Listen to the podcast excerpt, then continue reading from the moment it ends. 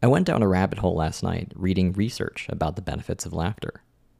It turns out that I didn't have to, and instead could have just read Mayo Clinic's summary of the benefits of laughter on their website, where they cite short term benefits like increased endorphins, relaxed muscles, and a dampening of the body's stress response.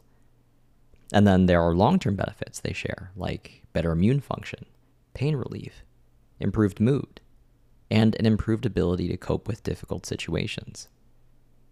All this from doing something that is already enjoyable it should be a no brainer for most people.